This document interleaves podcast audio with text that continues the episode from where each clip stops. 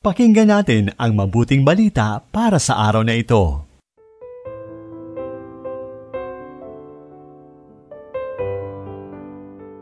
Mapagpalayang araw ng Webes, minamahal kong kapanalig.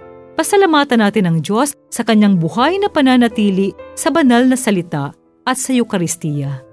Ito po ay Sister Lines ng Daughters of St. Paul na nag-aanyayang ihanda na ang sarili sa pakikinig ng mabuting balita ayon kay San Juan Kabanata 6, talata 44 hanggang 55.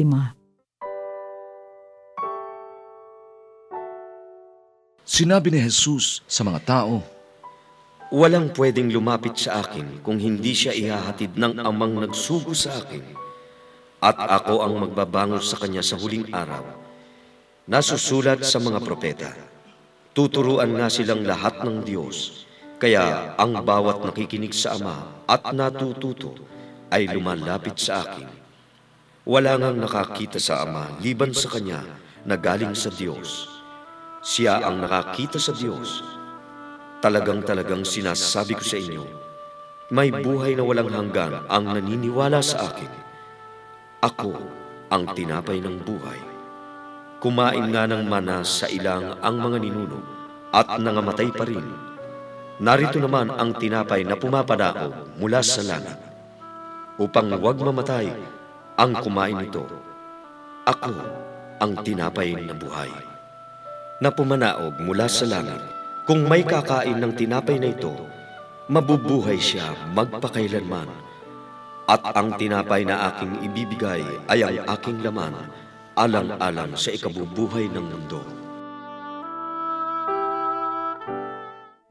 Mula sa panulat ni Father Jonello Penino ng St. Francis Xavier Parish, Archdiocese ng Cáceres, ang pagninilay sa Ebanghelyo. Ang pinakadakila at wala nang hihigit pang pamana ni Jesus sa atin ay ang kanyang mismong sarili bilang ating tinapay ng buhay.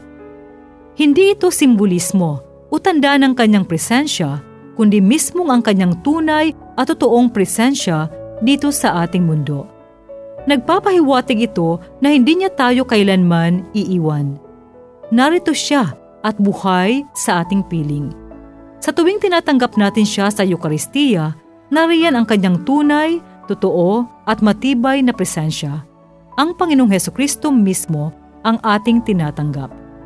Huwag nating lilituhin ang ating mga sarili sa pag-unawa ng salitang tinapay na buhay. Ibang-iba ito sa tinapay na kinakain natin sa almusal o merienda.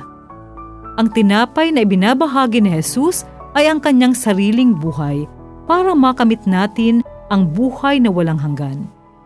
Mas lalo nating nasasaksihan ito sa tuwing tayo'y nagsisimba at nakikibahagi sa misa. Ang tinapay na tinutukoy ay buhay na salita ng Diyos at Eukaristiya. Lagi nating pakakatandaan na sa bawat pag-aalay natin ng misa, tinatanggap natin ang tinapay ng salita ng Diyos at tinapay ng Eukaristiya. Hayaan natin si Jesus na manahan sa atin, kaysa natin siya sa ating buhay, sa lahat ng yugto at karanasan natin sa buhay.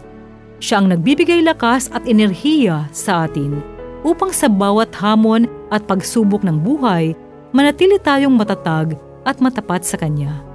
Ang kanyang katiyakan sa atin, walang iba kundi ang pagpupunyagi hanggang sa huli. Sa bawat pagtanggap natin sa Kanya, inaniyahan niya tayong maging Kanyang buhay na presensya sa ating kapwa. Lalong-lalo na sa mga nasa laylayan ng ating lipunan at simbahan.